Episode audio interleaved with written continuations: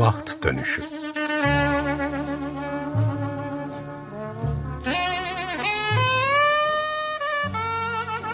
Kısa öykü okumaları ve büyüme biçimleri Hazırlayan ve sunan Ayşe Görür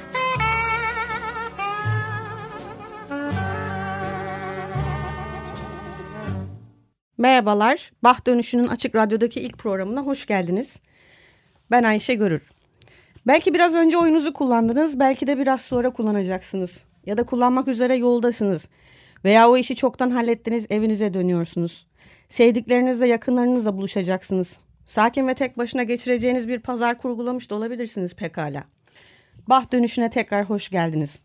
Sandık başında çalışanlar üzülmesin. Onlar da birkaç saat sonra podcast'ten dinleme imkanına sahip olabilecekler. Bah dönüşünün ilk yayını yine kendi adı kadar iri bir güne denk geldi. Bahtı güzel olsun diyerek herkes için hayırlı bir seçim sonucu diliyorum. Bah dönüşünün terim anlamından uzunca bahsedeceğiz ama programı kısaca tanıtmam gerekirse Bah dönüşü büyümenin biçimleri adını verdiğim bir hat, bir eksen üzerinden yapacağımız e, kısa öykü okumalarından oluşuyor. Ben uzun bir süredir kısa öykü alanında çeşitli çalışmalar yürütüyorum. Daha önce iki kere kısa öykü atölyesi yürüttüm. Konuya ilgimin, edindiğim bilginin ve deneyimin kaynağı sevgili Tomris Uyar ile haftada bir yaptığımız ve yaklaşık iki yıl süren e, kısa öykü atölye dersleri. O günlerde edindiğim bilgi ve deneyimi ve sonrasında üzerine kendi eklediklerimi bir şekilde paylaşmak istediğimde bir radyo programı hayal ettim. Bah dönüşü bu açıdan derin metin analizi yapabilme ve metne farklı açılardan yaklaşabilme becerisini geliştirmeye yönelik bir program. Herkesin dinlemekten keyif alabildiği bir program olmasını diliyorum. Bu ilk programda bah dönüşünü Aristoteles'in Poetika adlı eserinde değindiği adıyla peripötiyayı tarihsel süreçte geçirdiği kavramsal dönüşüme göz atarak ve büyümenin farklı biçimleri arasında bir bağ kurarak inceleyeceğiz. Ve bu şekliyle kısa öykü yazımına ve okumalarına nasıl hizmet ettiğini değerlendireceğiz. Aristoteles Poetika'da peripetiyayı yani bah dönüşünü hikayenin değişimi, koşulların tersine dönmesi olarak tanımlıyor. Ve e, antik Yunan e, kavrama antik Yunan tragedyaları üzerinden çeşitli yorumlar getiriyor. Sadece ele aldığı kavram bah dönüşü değil, bah dönüşünün öncesi ve sonrası yani e, metinlerde, oyunlarda zamansal sıralama da önemli. E, farklı kavramlar on, var. Onları da e, ileriki süreçlerde ele alacağız. Bah dönüşüne geri dönersek, bah dönüşü tragedi dünyasında bilgisizlikten bilgiye geçiş anı. Bu an antik Yunan felsefesinde anagnorisis olarak adlandırılıyor. Biraz önce bahsettiğim kavramlardan biri. Onu da e, ikinci program e, detaylı bir şekilde ele alacağız. Dolayısıyla bah dönüşü tragedyada e, bilgisizlikten bilgiye geçiş anı sonrasında yazgının tersine dönmesi olarak tarif ediliyor. Dolayısıyla e, metindeki veya oyundaki aydınlanma anı sonrasında kaderin her şey yolunda gider iken tersine dönmesinden bahsediyor olacağız. Dolayısıyla bah dönüşü maalesef kötü gidişatın hayırlı yola sapışını değil, Aksine düşüşün başlangıcını işaret eden bir süreç. Bu açıklamayı yapma ihtiyacı duydum çünkü programımın adını duyan e, dünya zaten kötüye gidiyor. Hani her gün ayrı bir krize uyanıyoruz. Farklı bir e, yani bir e, umut dolu bir program olacağını düşünmüştü ama değil. Tabii ki umut dolu bir program ama ele alacağımız konular öyle değil. Yıllar sonra karşılaşan baba ile oğlun çeşitli yollarla birbirlerini tanımaları ve sonradan gelişen olaylar gibi çok iyi bildiğimiz dönüş noktalarına parmak basıyor bah dönüşü. İşte o an beliriyor e, büyüme, değişim, dönüşüm dediğimiz süreç. O zaman e, bahsetmişken isterseniz Sofokles tarafından yazılan ve milattan önce 429'da sahnelenmiş bir Atina tragediyası olan Kral Ödipus'u hatırlayalım kısaca. Ödipus Apollon tarafından lanetlenmiştir. Onun yazgısında babasını öldürüp annesiyle evlenmek vardır.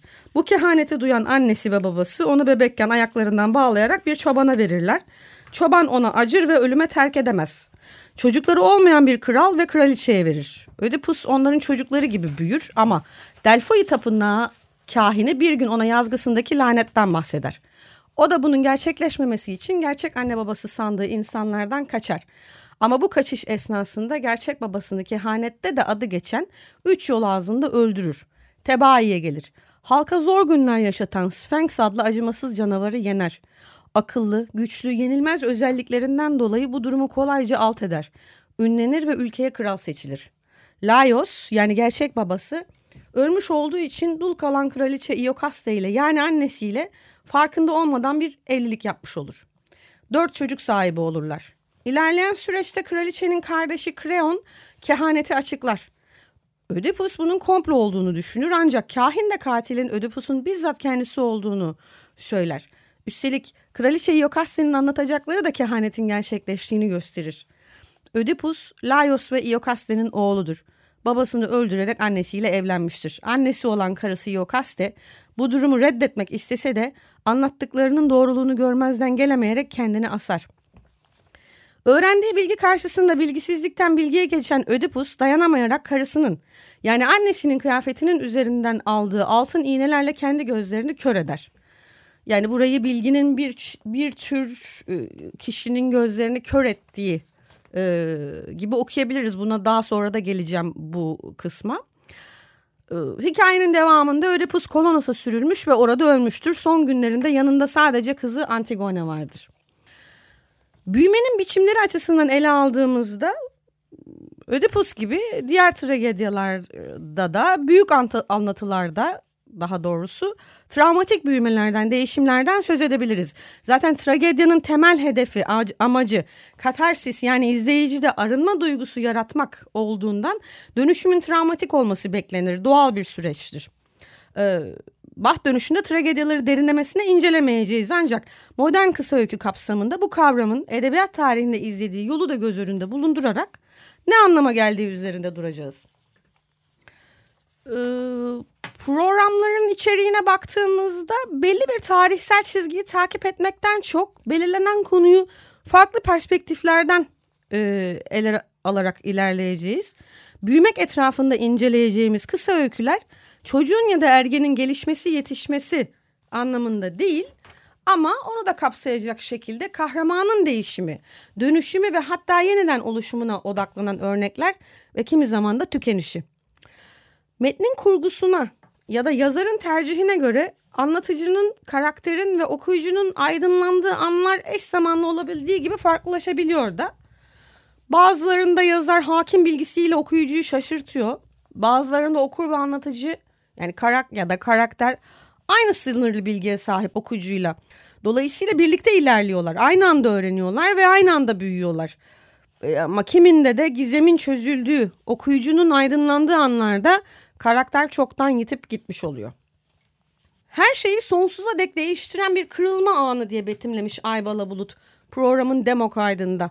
Kendisini önümüzdeki programlarda sık sık misafir edeceğiz. Ee, ona da selamlarımızı söylüyoruz. Ee, ve buradan hareketle bah dönüşünü biraz daha açalım. Belli bir olay ya da durumun kimi zaman düşünülenin tam tersine döndüğü, kimi zaman akışta tetikleyici bir olayın gerçekleştiği ve ana kurgunun diğer bütün öğelerle birlikte tırmanışa geçtiği anın ertesinde bir tür bilgisizlikten bilgiye geçiş süreci deneyimleniyor. Ve süreçte kader çarkı bunu tarot sevenler bilenler çok iyi hatırlayacaklar.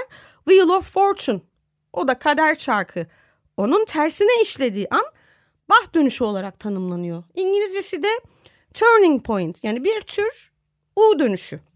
Kimi zaman Ödip'te olduğu gibi bir karakterin daha önce bir haber olduğu bir bilgiye eriştiği anda başlıyor.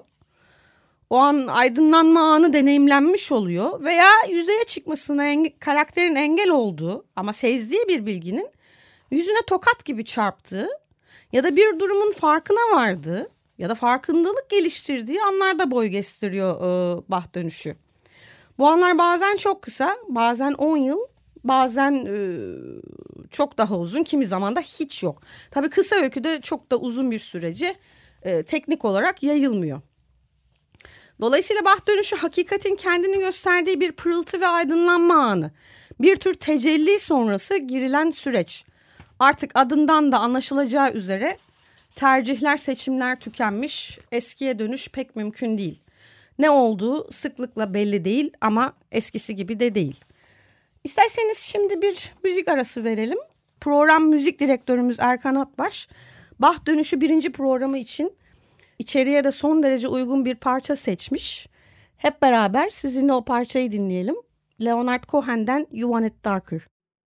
Bah Dönüşü en ince detayların verildiği romanda çoğu zaman kısa öyküde yarattığı kadar büyük bir etki ıı, yaratmıyor. o sebeple daha çok yani biraz önce dediğimiz gibi yani ucu, ucu açık sonların geliştirildiği kısa öyküde ne olduğu çok belli olmayan ama eskisi gibi de olmayan olamayan bir durumdan bahsediyoruz. Bu, bu durumun örgülenmesinde bah dönüşünün katkısı çok büyük. Bah dönüşünde nasıl büyüdüğümüzü, bir anda mı, bir ayda mı yoksa yıllar içinde mi büyüdüğümüzü yoksa hiç mi büyümediği, büyümediğimizi bunları inceleyeceğiz. Fakat ele alacağımız tek teknik, kısa öykü tekniği bah dönüşü tekniği de değil. Pek çok öykü tekniği üzerinde duracağız. Örneğin ilk kısa öykü kuramcılardan, kuramcılarından Poe'nun geliştirdiği tek etki kuramına sık sık başvuracağız. Tek olay örgüsü üzerinde durmak artık bazı yazarların belki yersiz bulduğu bir kural ama büyük oranda gözetilmiş. Bütün diğer küçük detayların bu tek olaya hizmet ettiği bir e, kurgu tercih edilmiş. Bu tek etkinin doğduğu anda aydınlanma anının de, deneyimlendiği süreç oluyor. Hikaye biraz orada kopuyor. O andan öncesi ve sonrası orada bir yarılma var. Dönüşümü başlatan bu yarılmayı romanla kısa öykü arasındaki farkı orta koyarak, ortaya koyarak tek cümleyle işaretliyor Kortazar. Çok başarılı bir tanım yapıyor. Ee, roman puanla kazanır ama öykünün tek şansı nakavt etmektir. Kısa öykü tek bir olay ya da duruma odaklandığından romanda olduğu gibi çetrefilli olay örgüleri içermiyor. Çoğu zaman tam tanımlayamadığımız, içinde sayısız imkan ve belirsizliği ya da tekinsizliği barındıran, derinliği ölçülemez o aydınlanma anı üzerine kurulu. Bah dönüşü çok eski bir kavram, bir e, edebi, edebi teknik ama günümüzde de sıklık, sıklıkla kullanılan bir teknik ama dediğim gibi bunun dışında başka kısa öykü teknikleri de bize yol gösterecek farklı büyümenin türlerini incelerken onlardan da biraz bahsedelim. Metne derinlik kazandıran genel teknikler ve içerik ilişkisi, karakter, zaman, mekan ve olay örgüsü, yoğunluk, betimleme, atmosfer öykücülüğü, çelişki, gölgelendirme, hikaye kişisinin değişmesi, e, yine bah dönüşü, buzdağı, ipucu yöntemleri, ikizlik, double, e, crescendo, tepe noktası, sonu açık öykü gibi kurmaca metne özgü unsurlar üzerinde durmaya çalışacağız. Kısa öykünün temel unsurlarından sayılan yazıyı ekonomik e, kullanma onu romandan ayıran en belirgin özelliği.